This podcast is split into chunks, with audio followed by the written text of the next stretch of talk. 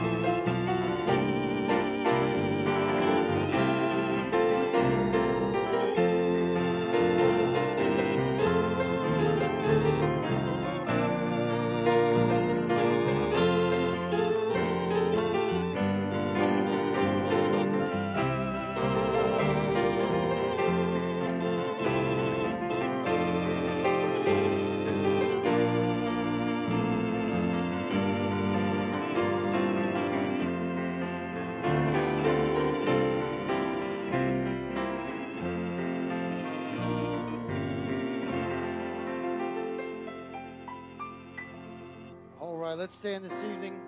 Those that are joining us online, welcome to church this evening. I know some are sick, uh, some are under the weather, and uh, some are probably not here due to the weather as well. So let's uh, stand in worship. Uh, this evening, we're going to sing an old hymn of the church that says, I'll have a new life. Let's worship the Lord together.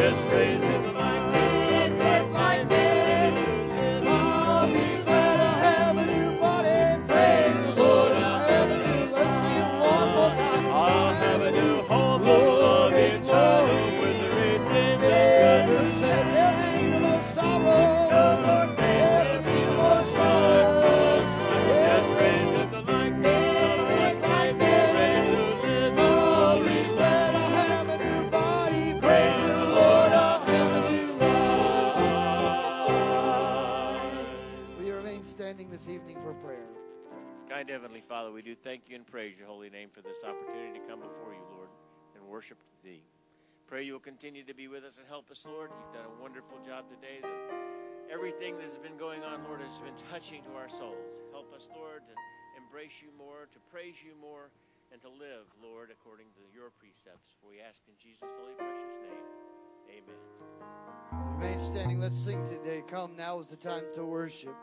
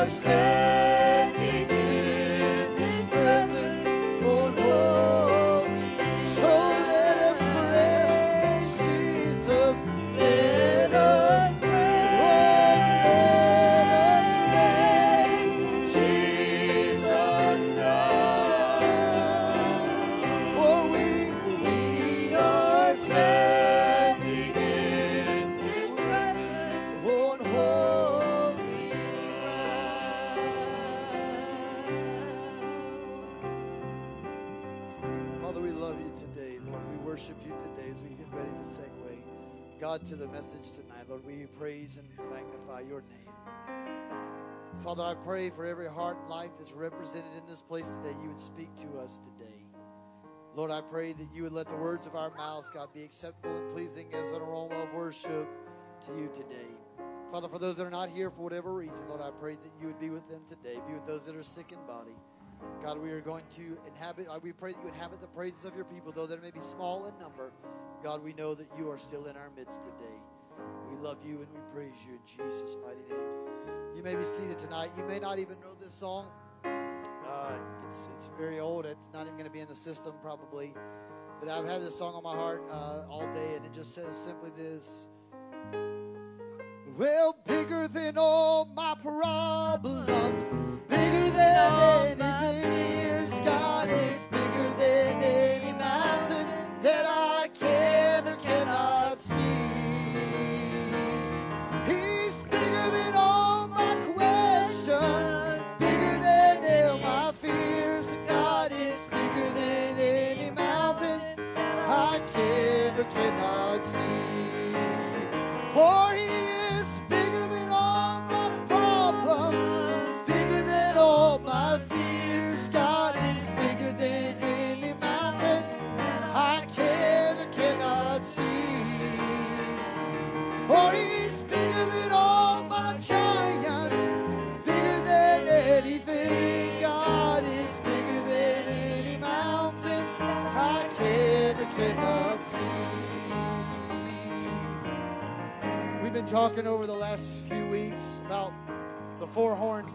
Your spiritual blessings, and one of those horns that talks about the spirit of lack, and that the enemy wants you to feel like that God doesn't have enough resources to provide for you, or to provide for your family, or provide for your needs.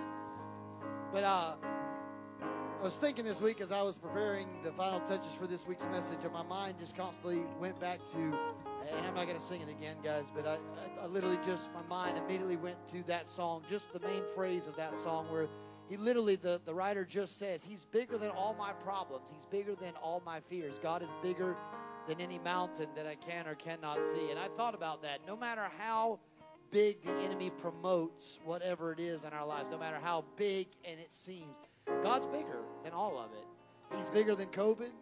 He's bigger than nursing homes. He's bigger than medical diagnosis. He's bigger than financial crisis. He's bigger than people that are battling sickness in body. He's bigger than cancer. He's bigger than anything we can think or comprehend. God's bigger than that today. And so I just want that. I just wanted to sing. I was just wanted to sing that chorus tonight, just as a reminder before we uh, segue into the message today.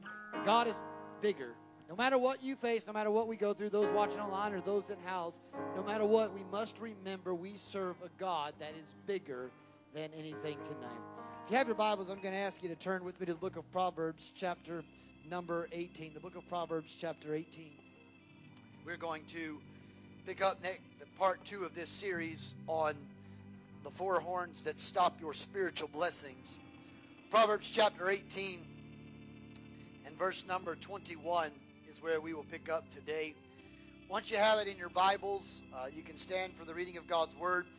You don't have your Bibles, not a problem. You can follow along on the screens. It will be on the screens to my right, to my left as well, that you may follow along today. Sandy, if you'll give me just a little bit of uh, on this fader of this uh, headset for me, I'd appreciate it so much there as well. Thank you so much. Death and life are in the power of the tongue, and they that love of it shall eat the fruit thereof. Out of the same mouth, James says this, proceedeth blessing and cursing.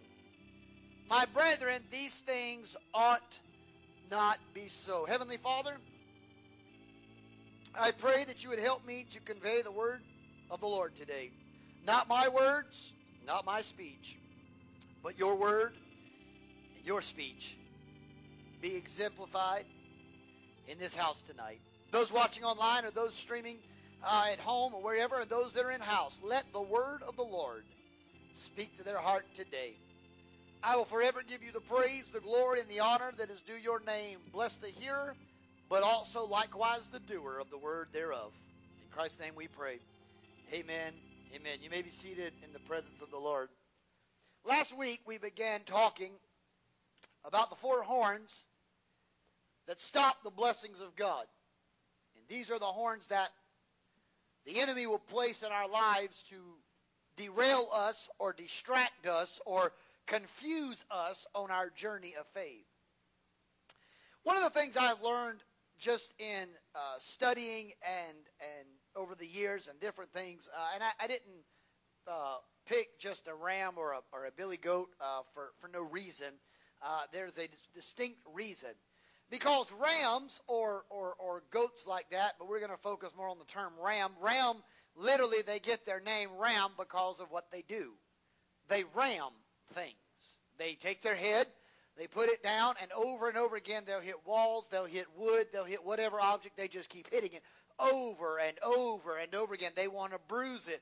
They want to hurt it. They want to do everything. Sometimes they will literally keep doing it to the point they'll knock themselves unconscious. That's stubborn when they'll just keep doing it. In fact, one of my all-time favorite is uh, animals. Uh, I don't really want one of these, but I think they're the coolest things. Are the fainting goats. You ever seen those things? Those things are incredible. That goat just being meh, right out there or whatever, meh, out there, and all of a sudden a loud noise, bloop, and just drops to the ground. You're like, how in the world did it just do that? A few minutes later, it'll get back up, meh, meh, and pow, hmm, yeah, just dropped right back down. It's like instantaneous falling. I mean, it's just incredible. The reality of it is, these rams, they will keep ramming themselves to the point that they literally knock themselves unconscious or, or, or to the point of, of not being able to function properly, almost like concussion like symptoms. But sometimes that's just how the devil is to the child of God. Sometimes the devil just, he's relentless. He doesn't stop.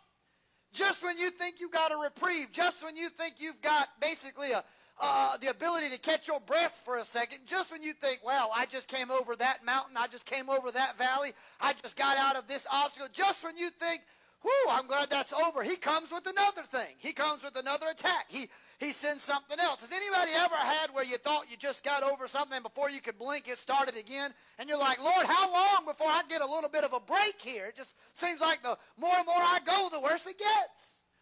I'm the only one that's been like that. Okay, that's great. I'm glad I'm the only one that's had to do with that. Remember, I told you this morning that the devil ain't fighting you, he ain't afraid of you, so just remember that.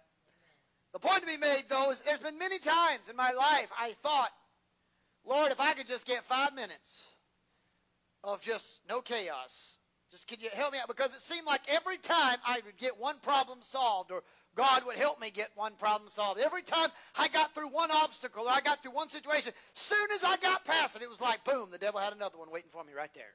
It's like I couldn't get past it. And the reality of it is, the devil's relentless. He doesn't care. He, he's not concerned about your well-being. He's not concerned about how, how you feel. He's, he's relentless in his all-out arsenal and attack and pursuit to destroy the foundations and the kingdom of God. He doesn't care about anything else than to see God, God's people, and the kingdom of God and the church of the living God to be ultimately destroyed by his hands. That's all he's concerned about. He cares about nothing else. Now, for time's sake, I'm not going to spend a lot of time, but I want to let you know this evening, and you have heard me preach. I am not a very, uh, I don't really uh, cut back or, or, or, or sugarcoat, maybe that's a good word. Uh, I, I told you a couple weeks ago when we talked about are you salt, are you a little salty, that salt and sugar look the same till you taste them. You could almost think they're the same thing if you're not careful, and you wouldn't know. But they have two different elements of what happens to them when you do it. You don't want to put salt in tea. You won't be drinking it very long. But you also probably don't want to put sugar, you know, on, you know, something that needs salt because it might not taste the same when you put sugar on something that's supposed to be salty. And and uh, and so I, I I shared that with you, but I want you to understand. Listen to me carefully. I, I'm not here tonight. I'm not going to be preaching on pro vaccines, not vaccines, pro mask, pro not mask. And I, that, that's between you and God. You listen to what I'm about to say very carefully. If you took the vaccine, God bless you. If you didn't take the vaccine, God bless you. If you wear a mask, God bless you. If you don't wear a mask, God bless you. Because I have learned very quickly, vaccine, not vaccine, mask or not mask, everybody is susceptible to COVID. It's that simple. You, you, I don't care if it's Delta, American Airlines, Southwest, or JetBlue strand that you got. Whatever airline that you got of Delta of COVID, whatever one you're flying this week, you're still susceptible. That vaccine does not cover all major airlines. I just want to let you know that. In fact, I I slept through most of it, but I was watching a video today. I got the gist of it, but I slept through the rest of it. Of, of, of them talking about the strands and things and how these vaccines are made and how that even the nomenclature, even in the the CDC's own nomenclature that they're not telling you in their their uh, uh, uh, writings of the what con- constitutes vaccines and emergency. That right now, that if you actually were able to get a copy hands on, this was from an immunologist and a, a viral uh, doctor who who specialized in this. He studied at John Hopkins and all these major places. He says that actually in the CDC guidelines there is a thing that if you followed what the guidelines are for vaccines, that literally the vaccine we're taking right now would not qualify as a vaccine. It's that simple. Now, I'm not I'm not telling you not to take it. That's not what I'm saying. What I'm telling you is we're living in a day and an hour where the enemy is on an all-out pursuit to do whatever he can to confuse people. This is nothing more than to cause disruption and confusion in, in the kingdom of God. Because I have never in my lifetime, now I'm sure some of you have been older and wiser than me, you have been here longer than I have, but I've never in my lifetime that I can remember since since since I've been born ever seen so much chaos and disunity among people than it is right now. I've almost now you listen carefully before I get censored and everybody. I would almost say that in my lifetime this is the closest thing that I have ever seen to racial tension all the way that would lead to the time of segregation. We're, we're about as close as we've ever got to what it was like during segregation-ish times. That's what I'm, I'm serious. I went to college 2007, 6 through 2009, 2006 to 2009. My best friends were of other complexities of skin tone. I traveled on a bus with them all the time. I played piano for them. I shared hotel rooms with them. You can't tell me that blacks and whites and Asians and Filipinos can't all get together. I proved that's possible. It can be done, but that's not what they want you to do. They don't want you to love your brother who's an African American or who's Chinese or Filipino or Hispanic. They don't want you to love them because the Bible said God is not the author of confusion. So as long as the devil can keep confusion going, then we obviously know it's not of God. Anything that is of that much chaos does not mean automatically means it did not come from God. God is not the author of confusion. Period. This world you know, you can take this and leave this for what it's worth. If you believe Dr. Fauci, Fauci, Fakey, whatever his name is this week, then believe it. If you want to believe what CNN tells you, Fox News tells you, then believe it. But I'm here to tell you that all of them aren't telling you the truth. They tell you what they want you to hear to promote their agenda. That simple. The problem is the Bible says that a judgment has to begin in God's house before it can begin anywhere else. So if the world right now is walking in utter confusion, they're walking in pandemonium and chaos. There is nowhere to find truth. I'm telling you tonight, those watching online and those sitting in house, that we must understand we have truth. I can't explain to you what's going on in Washington. I can't explain to you what's going on in Congress and the House of Representatives. I can't explain to you what Dr. Fauci sees in some scientific journal that he's reading. I can't explain to you what CNN and ABC and MSNBC and C, uh, Fox News are telling you, but I can tell you one thing. No matter how much chaos is going on in the world, and no matter how much fake news is going on around us, no matter how much confused you may be today, I'm telling you there is one book that has never been proven to be a lie. There's one book that's never never told a false story. There is one book that's the ultimate guideline and guidebook of truth. If people would get their face off of Facebook and put their face back in the book, they might find that they can find the author of truth and find out what's going on in this world. But the problem is we're worried about what somebody said on social media and who tweeted this and who put a post on Facebook about that. Get off Facebook, put your face in the book, and hear from God. That's the only thing that's going to change this world. Is God. That's it. God is going to change it. But the devil, he's relentless. He doesn't care. He doesn't care if you are destroyed. He doesn't care if your family's destroyed. He doesn't care if your marriage falls apart. The devil doesn't care if your child gets strung out on drugs. The devil doesn't care if your child becomes a drunk. The devil doesn't care if you fall away from your first love like the church of Laodicea. The devil doesn't care about your well-being. He cares about making sure you don't go to heaven. That's all he cares about. And he is using anything and everything that will allow him to use them to do his dirty work. The tongue is the most powerful muscle known to mankind. In fact, the book of James tells us it's the hardest thing to tame. If you're not careful, the Bible says you need to learn to bridle your tongue. It is so hard to tame it. I read you in our reading today. The tongue is powerful. It can bless somebody, but in the same in the same breath, it can curse somebody out. Pastor Tommy told you this morning about Peter and how Peter was God in the garden, pulling out swords. I'll die for you, Jesus. They ain't taking you, Jesus. I'll kill them all right now. It might be a.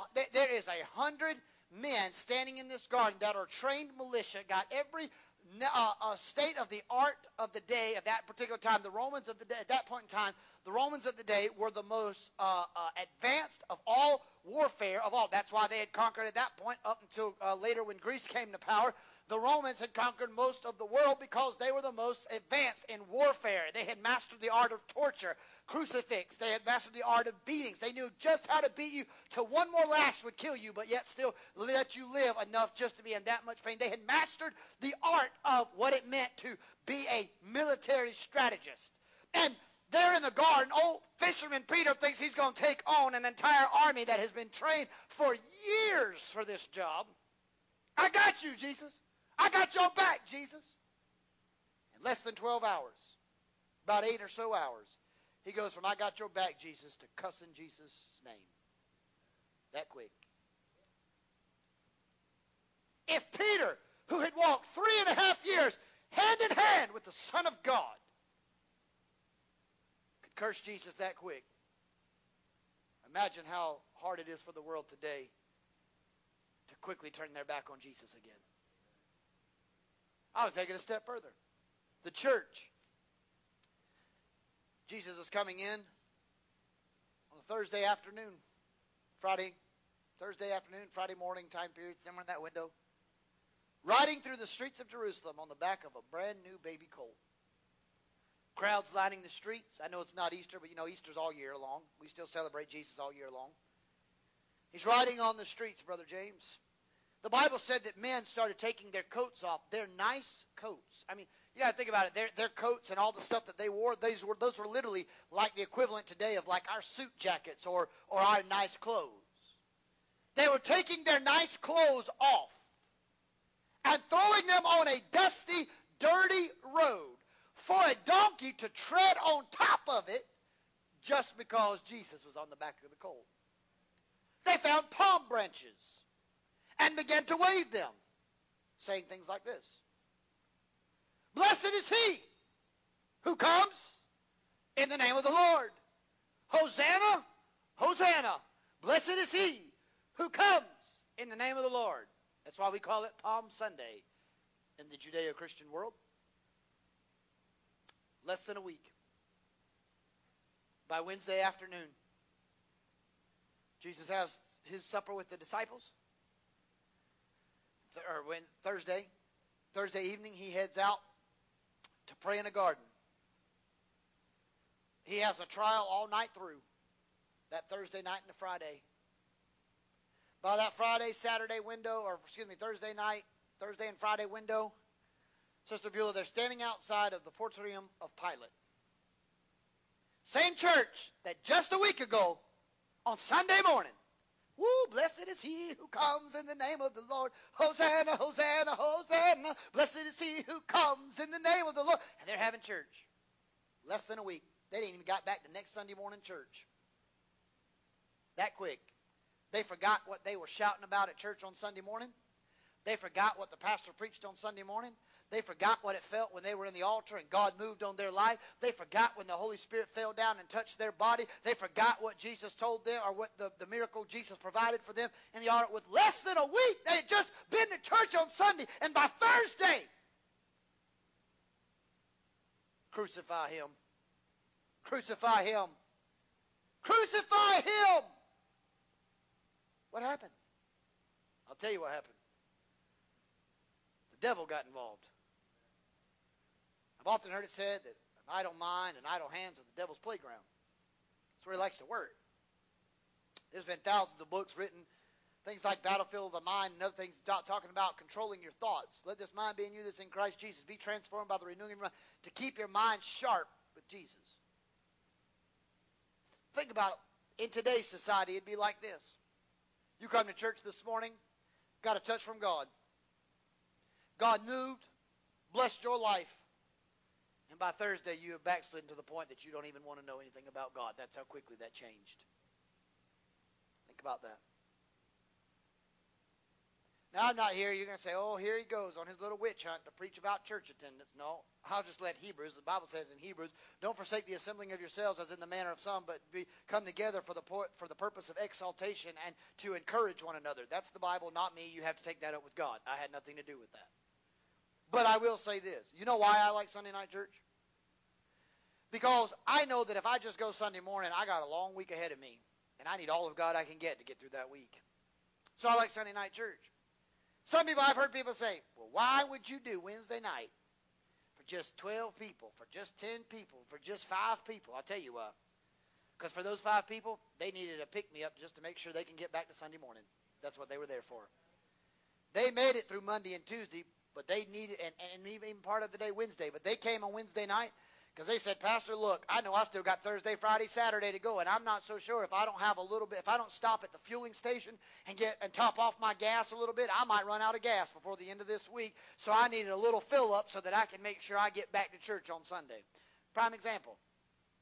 You know the number one thing that makes Brianna mad with me? I know she's here to church, so I'll go ahead and say it. It's not because I have a short fuse. It's not because I get agitated. I would ask her to tell you, but she she'll get embarrassed and she won't want to tell you. She hates the fact that I don't fill up my gas tank all the time. She hates that. I'll be driving along.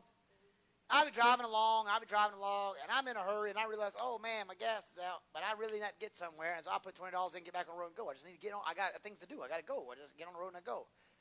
And she will sit in that car, and she'll be like, "You only put twenty dollars you're the only person I've ever met in my life. You stop more at a gas station than the people who work at the gas station. It looks like people think you work the gas station. You go so much. You're always there, all the time, and like every other day. Yeah, sure you do. You got to stop and get gas, don't you? Yeah, I do actually. I man out of gas.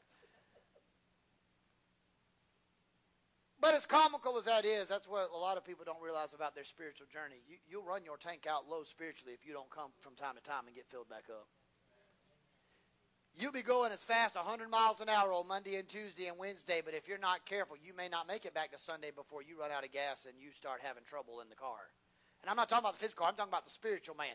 You you keep running, you keep running, but if you never come back and let the gas be filled back up and let the Spirit of the Lord come and fill you up, eventually you're going to run on E, and your spiritual man is going to start having complications. Hello? See, four horns that stop your spiritual blessings. I told you last week one of them was the spirit of lack. The devil wants to tell you God's not have enough resources. God can't provide. God can't do it. I just sang it to you tonight. Bigger than all my problems, bigger than all my fears. God is bigger than any mountain that I can or cannot see. Bigger than my giants, bigger than anything. God is bigger than any mountain that I can. Because God is bigger. I, the Bible says God owns the cattle on a thousand hills. The Bible says that that uh, that God never seen the righteous forsaken or his seed begging for bread. The Bible tells me God's got an unlimited. The Bible actually says, "My God shall supply all, not some, not occasionally, not a few, not when they just don't have anything else to do and he, he got his stimulus check and he made sure that he paid his bills first. And after God got a stimulus check, he realized he could give me a little bit his way. God doesn't work on. Let me just go ahead and stop right here. God doesn't work on stimulus plans. God doesn't need a stimulus plan because God doesn't have to go to the bank and ask, you got enough money to validate this? God's got enough resources. He doesn't need man's stimulus to get him going. God knows exactly how much he got. He's got it all. That's why he says, my God shall supply all my needs according to his riches in Christ Jesus. What are those riches? Cattle on a thousand hills. He's got an unlimited supply. God's got the resources. We just have to know how to get the resources. I've often told people, you don't ever walk into Navy Federal or First Citizens or Heritage Trust. Well, it's something else now. I don't even Heritage Trust. I don't know what they call it now. Rev Credit or something like that. Uh, whatever it may be, you don't go to the bank Brother Robert, you've worked all these years, you're retired. Probably going to go back to work again because, you know, I know you, you don't stay retired very long. You know, retired is, it just means I'm tired again. Retired. After he gets done, after he gets enough sleep, he doesn't want to be retired anymore, so he goes back to work. It's just being retired. That's all it is. But he, if he'd ever put money in the bank, he walks up to, you know, whatever his bank of choice is, walks in and says, I'd like to draw $20 out. They say, okay, give me your account number. I don't have one. Okay, give me your name. I don't remember it. Give me your name. Robert. Okay, Robert, give me your address. And gives him the address. I'll show you in this system. I know, but I want $20 out. Yes, sir, but you're not, you don't bank with us. Yeah, I understand all that, but I, I need 20 bucks. They're going to just go to somebody else's account, grab him $20 and hand it to him? No. But you know that's how we do God? We don't put anything in the deposits of heaven, but we expect God to let us make withdrawals in something we've never deposited in. We ask God, God, I want you to do this. God, I want you to do that. God, I want, I want, I want, I want. But nobody's actually put any deposits in the account to be able to make sure there's enough to withdraw from God. See, everybody, there's a lot of people in the world. Pastor, I wish you'd pray for this. And Pastor, I used to pray. And I do. I do. Don't listen to them. Don't think I'm like, okay, uh, whatever. I do pray for it. But then I often think, you expect God to let you have a withdrawal from heaven, and you can't even put one deposit in him in his account. You can't come to church one time. You can't pray one time for yourself or for whatever. You can't read your Bible one day. I didn't even ask people to read it for a week. One day. You can't pray one time. You can't fast one time. You can't go to church one time in the whole week. You got six days, seven days. Out of those seven days, you can't give God two hours of one of them. I'm not even saying Sunday night or Wednesday, though I think you should. You can't give God 10 to 12 on Sunday morning. You can't give God two hours of a week. But you want God to let you make a withdrawal. And you can't even deposit anything in the account. I told you about Moses and how he said he lacked things. But the other horn on the other side, that was one side of your, your life. The other side, the other hip, is the spirit of limitation. I wish that I could say to the people of God tonight online and in house that this is not really a big problem, but I'm telling you, more people struggle with this horn, if you will, than most of the any other horns that I'll talk about. The spirit of lack, most people kind of get past that. They, they'll at least pray and hope God does something. But some people struggle understanding limitations. See, here's the problem. See if you know this scripture. I can do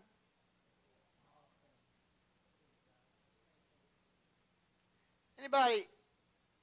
Well I shouldn't ask this somebody be done right. Does ever who in here has ten fingers? I mean I mean somebody might have one cut off but like got ten. Okay. Watch I can do all things through Christ who strengthens Every time you brush your teeth. Every time you buckle your pants. Every time you button a shirt. Every time you turn the ignition of a car key. Every time you eat your fruity pebbles and you sit there in your Scooby Doo pajama pants and got corn rollers still in your hair.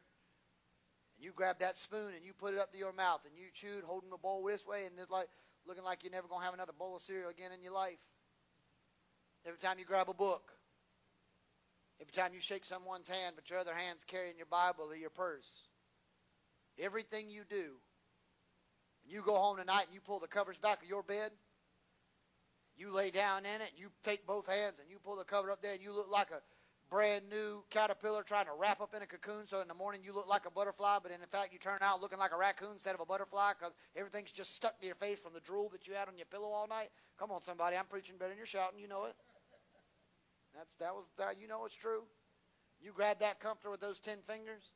Everything you did all day today, when you cooked dinner for your family, when you put your shoes on and tied them, when you got up this morning and put your contacts in, well, for some of you, when you got up put your teeth in, I guess. Well, I don't know. Maybe some of you had to put your teeth in. I'm not sure. But when you've done all that today, everything you've done today, if your hands touched anything today to do it, there's only one way you were able to do it. I can do all things through Christ who strengthens me. There's only one way you did it. Because God did it through you. But people don't understand limitations. I understand.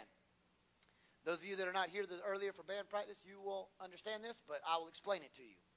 So we were talking about kids' names, and they were going through people, babies' names, and who had names of this, that, and the other. And Brother Randy named off like four or five different names. I recognized two of them. They sounded like gun names.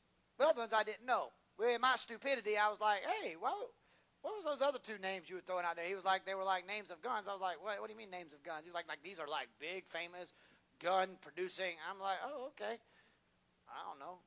Only, only thing I know how to do is shoot, hurt myself. I wouldn't be able to do nothing with any gun. I don't know nothing about gun. We target practice. I'm, I'm like, man, I don't know how to do this.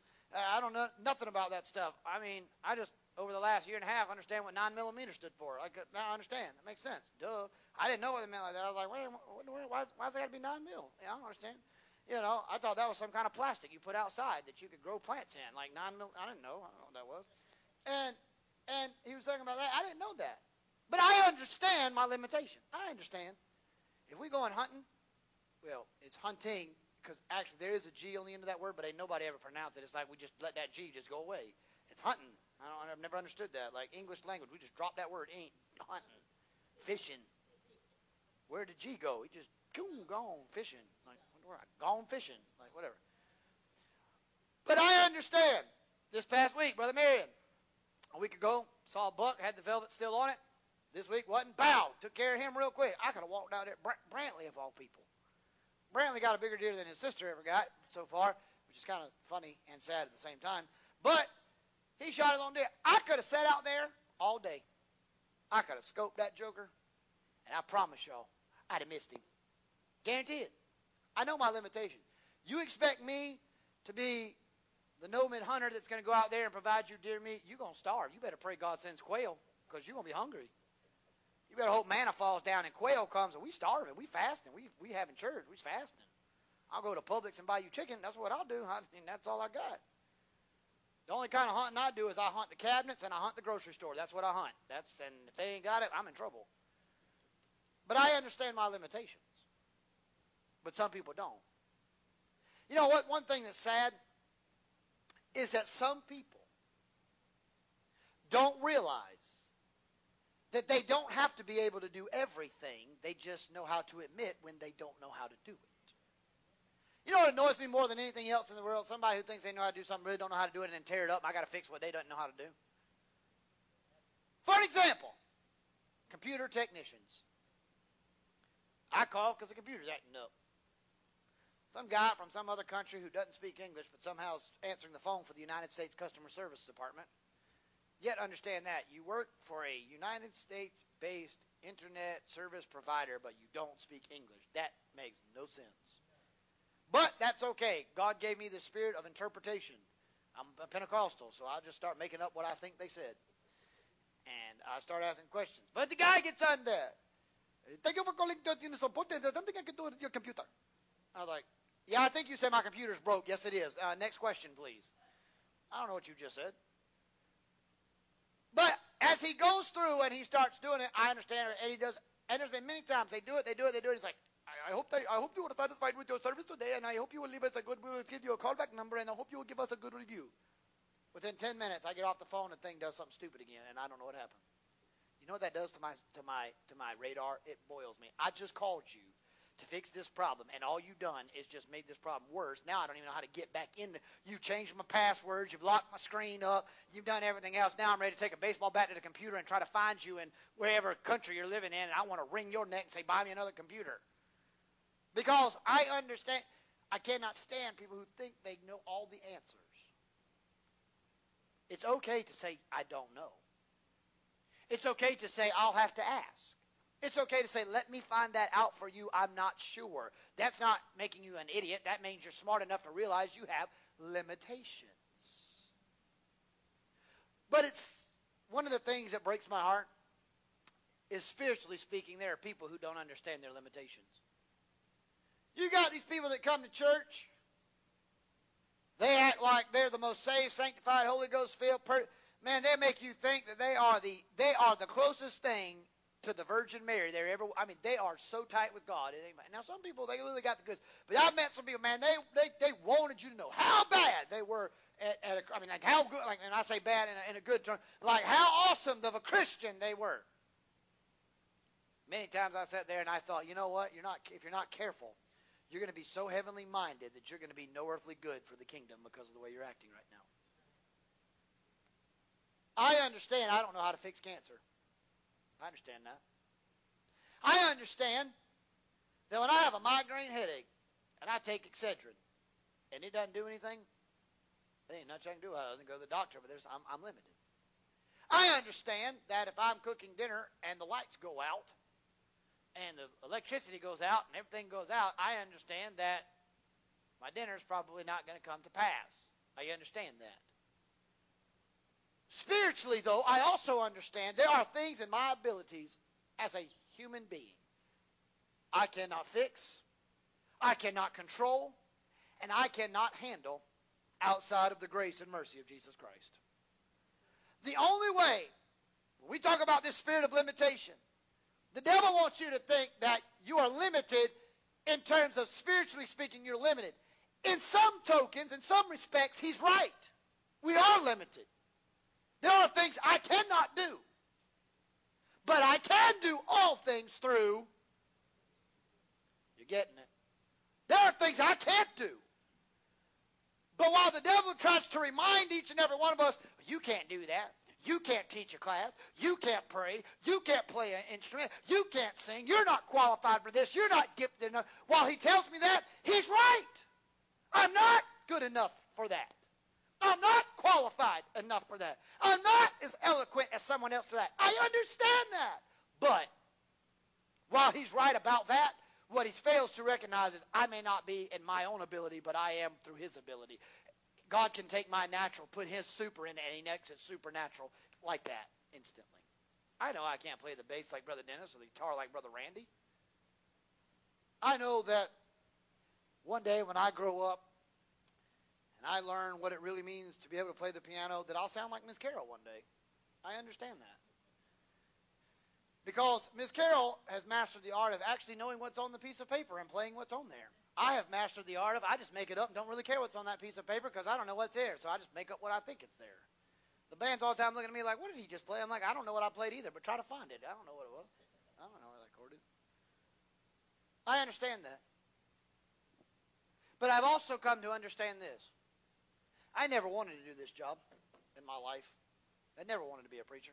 In fact, I despised being a preacher. In fact, I told my parents growing up that it, well, I said it uh, sort of like this. I pretty much told them that you know where it would freeze over before I became a preacher. Now, I wasn't cursing. I was just telling you that's, that's about how bad it's got to be. For, I was like, I lived in a preacher's house. I, I heard my dad come home from deacons meetings, and I've heard people talk to him after church on Sunday morning coming out the back door. Mm-hmm. Uh, I've seen my mom bite her lip many a time. I thought, well, girl, you I know you saved because you already took care of that right now. And I've seen that. I've seen it all. And I thought, and God, that ain't happening here. I'm gonna be a good, faithful piano player at the church. I'm gonna work a nine to five job. I'm gonna be like, when the church service is over, I'm gonna shake the preacher's hand and be like, "Sucks to be you," and walk out the door. That was gonna be my job. Really. I went to college. Gonna be a psychologist, counselor. the joke's on me. I tell people all the time, don't tell God what you're going to do. Because you might find out he'll tell you what he's going to do instead. So here's what happened. I know I, when I went to college, I started doing this. I, I, you know, asked my dad, I asked other preachers. I started learning. You know, like this morning, Pastor Tommy's preaching. You know, he he is still young in his pulpit ministry, and we're still working uh, through with all of those things and, and, and is encouraging him and the, his hermeneutical and, and his structure and delivery platform and all that kind of stuff. And I remember what those days were like. In fact, I told him at lunch last week, I said, man, I had to have somebody give me a chance for the first time. I mean, somebody had to eventually let me preach. I said, and it was horrible. I feel bad for that guy. I should have paid him instead of paying me to come to his church. It was horrible. He deserved for me to pay to come to church. It's bad. But I understood something even over the years, and even to today, I understand something. Most people don't know this. I don't like public speaking. I don't like it. I get real nervous in front of crowds. I literally start getting nauseous when I have to play in front of people, the piano. I can play all day at my house, all day long. But you put me in front of a crowd, I start clamming up. My hands get sweaty. I get nervous. Many times I have tried myself back out. Camp meetings and other things, and they ask me to play. I go, oh, no, no, no, no, no, I can't. No, no, no, I can't do that. People be watching. People see me on online. Back then, they that was before we had cameras. Back then, they'd stream that stuff. I was like, I can't do that. I can't. I can't. I can't. I know. I can't do that. I remember taking a public speaking class in college, and I remember I stood there and I was like, oh, jeez. I remember the teacher told us one of the best things to do. I didn't say this. This is what my teacher said, y'all. This is her. She said, if you ever get nervous, just look out in the crowd and imagine you're seeing everyone in their underwear, and you'll feel better. That was her advice. I tried that one time, but it didn't make me feel better because there were some people I didn't want to envision that of. It did not help me at all. So for all of you, in case you're wondering, I've never envisioned that for y'all when I'm here. I just want y'all to want to clarify that right now. But I remember the first time I had to give a public speech. I stood there behind the pulpit or behind the lectern, and she gave you your topic that you had to prepare for to, to give a persuasive speech, an argumentative speech, a, you know, all that kind of stuff. And I was holding that thing tight as I could hold it. I was ready to be done. Then she did what every public speaker just is so thankful for teachers to do. When you're finished, she asked the class, Is there any questions you'd like to ask our speaker today? Yeah, how about sh- leave me alone and let me go back to my desk and don't ever talk to me again and just let me fail out this class and find another class. I remember sitting there like that. And then I thought, well, you know, in psychology, the reason I want to be a counselor, you know what counselors get to do? One on one. You come in, I talk to you, you talk to me, we talk together. It's not a big crowd. I can do this. Joke's on me. Now I preach and talk in front of everybody. I get nervous. I understood going into the ministry, I understood that there were going to be days I was going to be scared. You know, preaching at these community revivals and preaching at other churches, boy, that, that, oh man, I can't tell you, I don't eat the whole entire day before I go preach at those things. If I go preach in another church, I don't eat the day eh, any time beforehand I, because I'm so sick to my stomach. I'm so nervous. I'm scared to death. They come after church. Oh, you know, you just make it look so easy. I'm thinking, I'm about to throw up. You better back up. I'm about to ruin your suit. you don't know me. But because I understood that I'm limited. But Brother James, when I realized God called me to do what I do, Philippians 4:13 became the way I had to do it. I had to understand I can't do that. I will freak out. So every morning, eh, Brother Randy and them know this because they see it. Most of you don't even know this. But I teach a Sunday school class back here with all these teenagers that I'm still wondering why the Lord I'm doing. My God, is this punishment for me rebelling? What, what have I done? But I leave out of that class. 1040. And I walk up front, kids go out there and they do all your signs and all that stuff, and I go sit in my office. And every Sunday morning I sit there and I think, God, I can't do this. Can't do this. There's going to be people out there today that their lives, their soul hangs in the balance. Lord, this is a weight I can't carry. God, I can't, I can't do, Lord, I can't do this. This is pressure. You're talking about men and women that are sitting in church. They're expecting me to give them a word from you. God, this is pressure. What if I mess up? What if I don't give them the right words? Well, what if I get tongue tied? What if I, even though I pray, God, hide me behind the cross and take a coal from the altar, and why I say all the, the right words, if you will. God, what if I don't convey it clearly? What if I mess it up? What am I going to do? What if somebody leaves out of here and that was their chance and I botched it? I can't do it. And every Sunday morning I tell myself, but I can do all things Christ who strengthens me. I put this battery pack on. Sometimes I feel like a superhero coming out. Other times I feel like a wimp coming out that door. But I put my little battery powered charging device on my hip like I'm some cool special dude that has like superpowers. I put all I harness myself up, look like I'm corded up, getting ready to do some kind of special mission for the CIA. I put my jacket on, I walk out the door, put a smile on, I come out the door and ready to go. But you don't know, God and I already had a 15 minute conversation. I can't do this. I can't do this. What I've come to remind you, and, and I'll, I'll talk about these other ones next week. What I come to remind you tonight, those watching online and in the house, we all have limitations that we're afraid.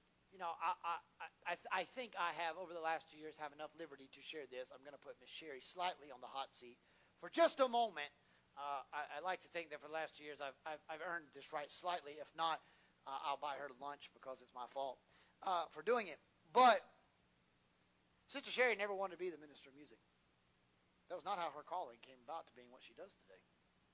Everybody sees her up here singing, but that was not that was not the original plan. In fact, this is how it really went down. well, no divine calling Damascus Road oh, experience. No, Sister Ard said, "Here's a mic." That's how it went down. Literally, they were having VBS one year. Miss Sherry was just helping out, and Sister Ard asked her to help with the music for VBS, etc. And she was like, "Oh yeah, sure, I'll help." You know, trying to do a VBS when her and Pastor Ard were the pastors.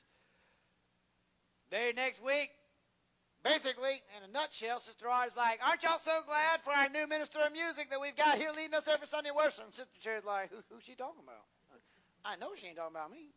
Devil is a lie. Uh, but she's been faithful to that post of duty. Sister Sherry has said multiple times to me, in band practice, outside of band practice, standing in her mother's room at hospitals and nursing homes, she has said multiple times, Pastor, I know I'm not the best singer there ever was. That wasn't my calling.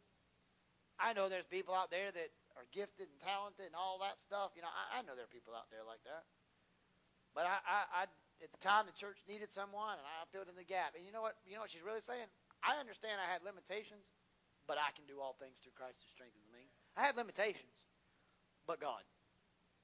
And every Sunday she stands right here, her, and then now her granddaughter sings with her, and got all these other people that help her out, and all this kinds of stuff.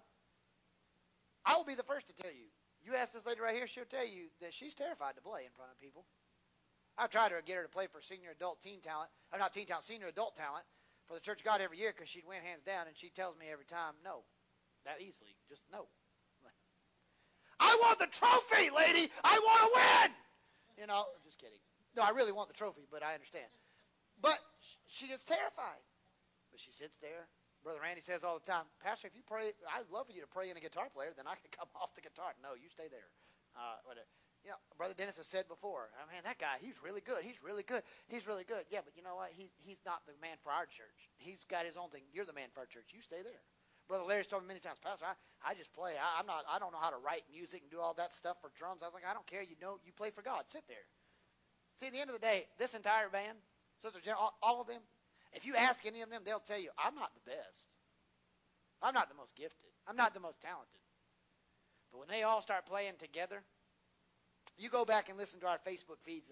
When they all start playing together, we may not all be the best, but we sound pretty doggone good for God.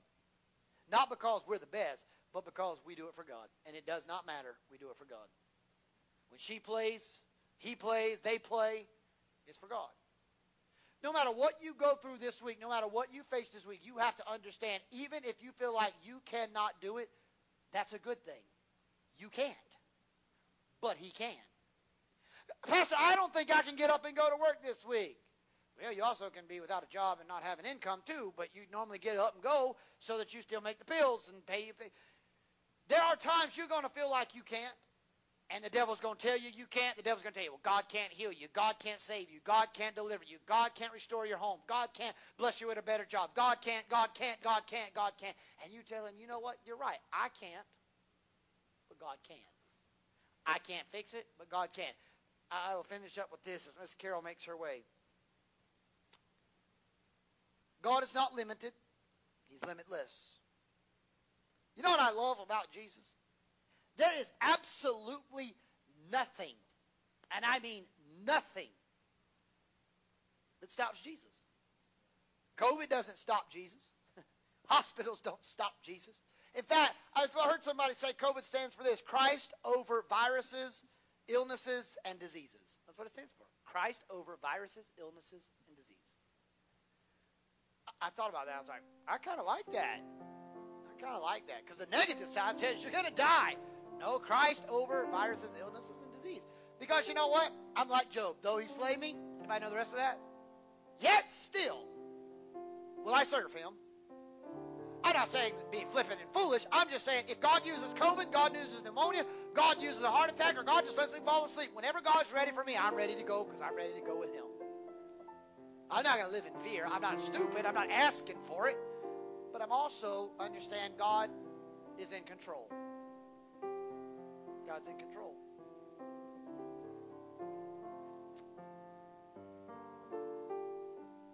I wrote my own COVID acronym for me. You don't have to use it. This is for me. C O V I D. Christ offers victory in distress. Christ offers victory in distress. Because you know what? I can't explain what you've ever been through, but Brother James, there's been times I was in distress. I was struggling. And had it not been for God, I don't know what would have happened to me.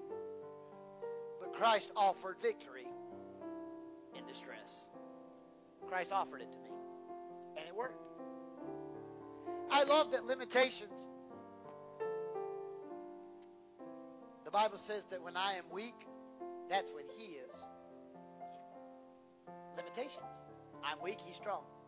Not by might nor by power, but by the Spirit, saith the Lord. You know I love about Jesus? Nothing stops him. Funeral possessions come by, Jesus stops funeral possessions. I mean, you can't get much worse than dead. I'm, I'm, I mean, dead is dead. Well, that's your brother Randy's friend. He wakes up dead. We at a, a party the other night, and he said, "My friend woke up dead." I was like, "Man, that man's a miracle. How'd he do that? I want to. That's like a modern day Lazarus. How do you do that?" But seriously, when you're dead, you're dead. I'm dead. Dead. Dead. You can look up the Greek and Hebrew and have a, a degree in biblical language. Dead still means dead. Dead. That's it. There's no way, nice way to say it. Dead's dead. Funeral possessions come by Jesus. Mamas are coming by walking behind coffins of a son out of the city of Nain. And she's walking by crying her eyes out. Jesus just passed by. Jesus wasn't even invited to the funeral. What a shame. Well, I tell you what, I want Jesus to come to my funeral because he doesn't make it a funeral very long. Now, I'm going to tell y'all right now, somebody was up here and I was preaching their homegoing service and they woke up in the casket. We about to have another funeral because I'm the one next in the casket. I don't do that old wake up stuff like that, but I'm just saying. But Jesus didn't even get an invite. He's just passing by. The old song says it always makes a difference. Jesus passes by. The devil trembles, the enemy flees when Jesus comes on the scene. He often shines a ray of light. The darkening clouds must fly. It always makes a difference when Jesus passes by. Jesus is walking by, talking to his disciples. Peter was in that group. What's up, boys? How you? Yeah, y'all remember? Blah, blah, blah, blah, blah. You know, in South Carolina and most southern states, you know what you do when a funeral comes by? Most people pull off the side of the road, put their flash on, they pull off and they respect the honor, especially especially if it's like a, a fallen uh, officer or, or, something like that. A lot of times they'll have the, the cars lined up on the street or fire trucks. They'll have the, the, the fire trucks lined up and, and make like a bridge, and they, they they'll they'll salute basically the, the fallen person. The army's done it. They've done the, the soldier, the, the you know the, with the, his with his gun and his boots and his hat. They do all of the, the, the shooting and things like that. The, the honors, sending off with honors. They honor their lives. Jesus walking by. He sees the funeral procession, so he kind of stops and he kind of respects the dead. But the Bible says that Jesus was moved with compassion because he saw the mama was upset that she had lost her son. You got to understand in that culture that the oldest son's job responsibility was to take care of mama when mama. They didn't have nursing homes in the Bible. Now, I understand things today are a little different. We have to do what we have to do. But the firstborn, your responsibility in places like Japan, places like that, they're very limited on nursing homes. The eldest son's responsibility is to take care of mom and daddy till they're gone. But how can my firstborn take care of me when he's dead? How? This is not supposed to be way. I'm not asking you to raise your hand, but how many people has ever looked to God eh, metaphorically or laid in a bed or, or cried in an altar and said, God, it wasn't supposed to be like this? My child wasn't supposed to die. My husband wasn't supposed to die. My family wasn't supposed to fall apart. My child wasn't supposed to be a drunk. It wasn't supposed to be like this. She walks by crying. Wasn't supposed to be like this. The Bible says Jesus was moved with compassion. Here's what he does. He stops the pallbearers. You better hope you're God to do this. You stop a funeral procession, people are going to say some really nasty things about you. You go and walk up in Shelly's service when she's doing it one day and walk up there and be like, "Yeah, I just want to interrupt this funeral for a little promo commercial." People going to have some words to say to you. He stops the pallbearers. The child's dead. Doctors couldn't fix it, and Mama is distraught. In other words, Mama was in distress.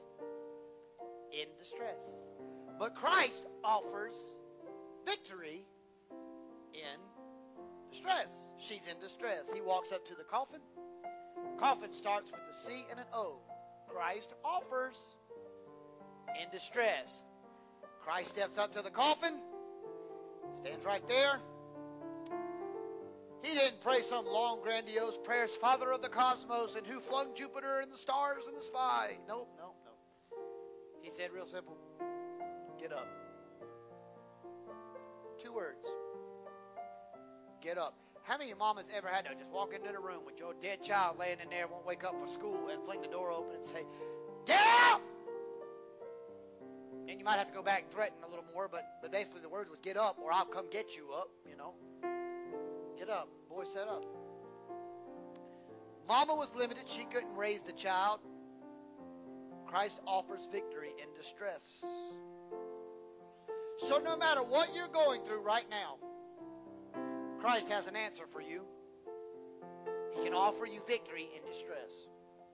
Right now in MUSC, on a ventilator somewhere, one of the top floors up there, Pastor Paul Garrett laying up there from Life Givers Ministry, battling pneumonia, then got COVID, then had kidney failures. Don't know what started what, but it all just kind of compounded on each other. Sister Velma Hodges goes to Pastor Benny Williams' church. He's got COVID. Pastor Benny and Sister Doris have COVID. About half the church has COVID. My uncle's church, my aunt, not my uncle, but my aunt got COVID from somebody at church. They're shut down. People shut down all.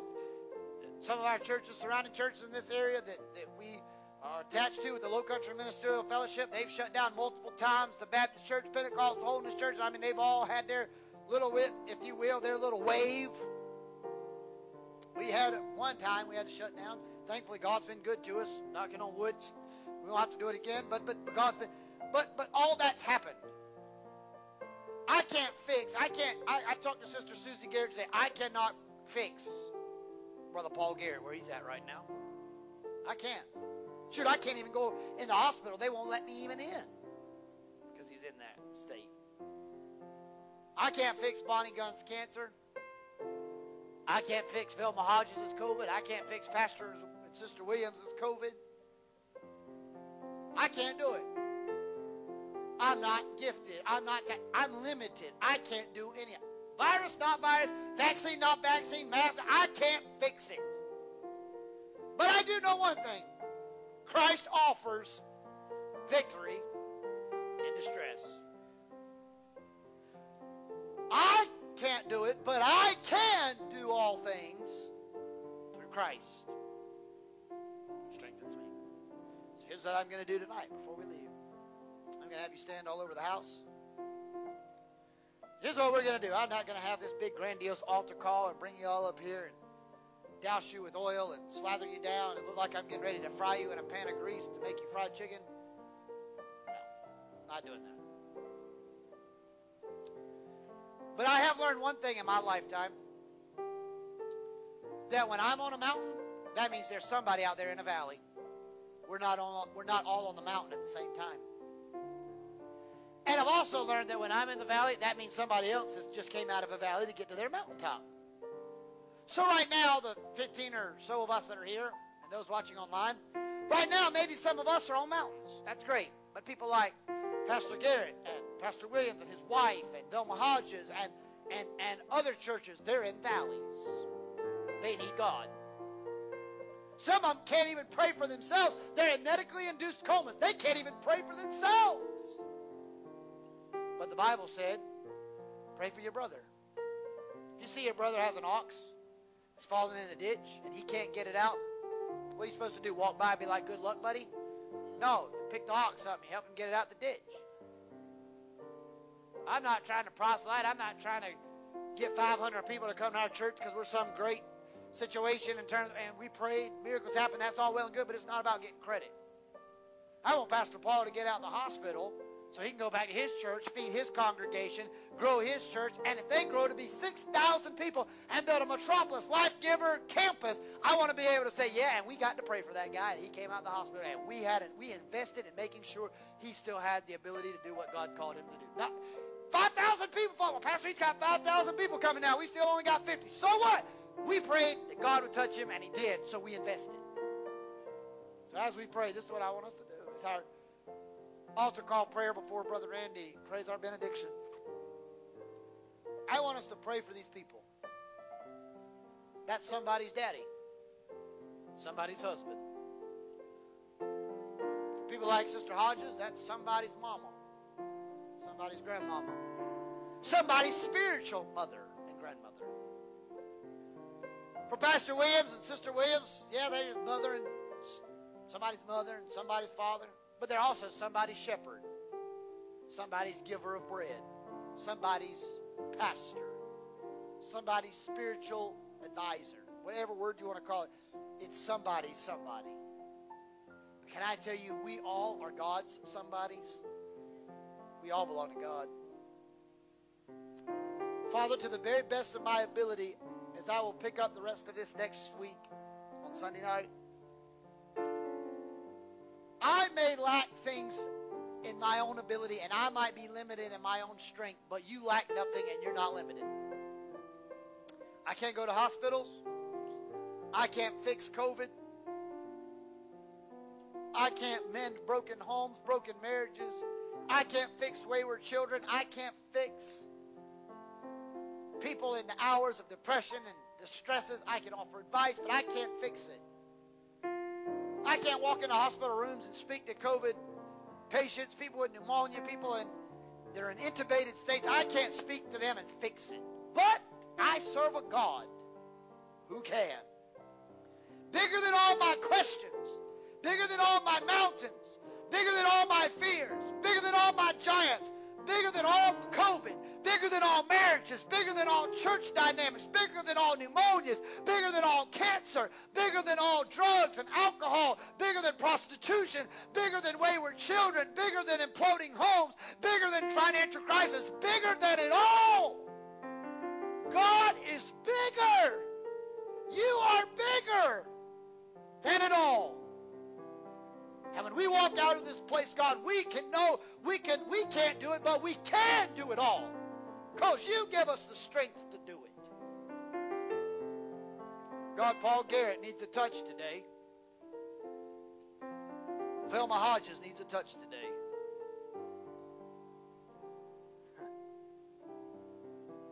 Benny and Doris Williams need a touch today. Kathy Altman needs a touch today. Bonnie Gunn needs a touch today. Sybil and Gil Emrine need a touch today. Jamie and Christina's Coker family with her dad needs a touch today. April Craven traveling home from her extended Kansas needs a touch today with her family and with Chris. God, Brandon and others that are getting ready to start a new adventure, they need the protection, the outstretched arms of God to lead and guide and make his pathway clear. They need a touch today. Former shepherd and pastor of this house, Pastor Ard, physical help is not what it used to be. He needs a touch today. Sister Ard needs a touch today. God, men and women that come Sundays to this church and are faithful and they sit in these pews, they need a touch today. People like Robert Chambers, God, that's having a procedure on Thursday, he needs a touch today from a procedure he's got to have. Brenda Frierson, God, needs a touch today in her body. Dizzy spells and weakness and falling around and fumbling at the knees. She needs a touch. Stan Frierson needs a touch. God, Louise James needs a touch because of her health concerns with Patty and herself. God, Pastor Mike James, still suffering from the effects of a stroke, still needs a touch today. Marion James needs guidance because of a job situation.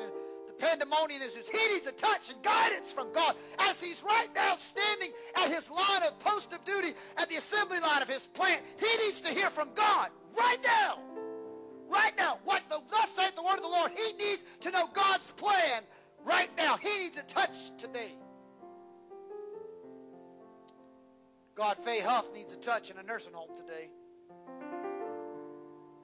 Ann Barone, who's had church turn, some churches turn their back on her and leave her there to die alone, needs a touch today.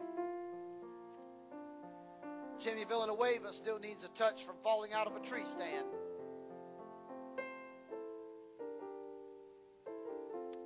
God, people like Ann Kraus are sick in body, would love to be at church, but can't. They need a touch. People like Sister Patricia Lambert that has been battling allergies and been battling different things that have kind of taken her, her strength a little bit and kind of made her feel a little weak at times. God, they need they need restoration in terms of, of giving them breath in their lungs and helping them to be rejuvenated and revived in energy. They need touches today. Dale Clark needs relief today from pain to try to avoid surgery. Needs relief.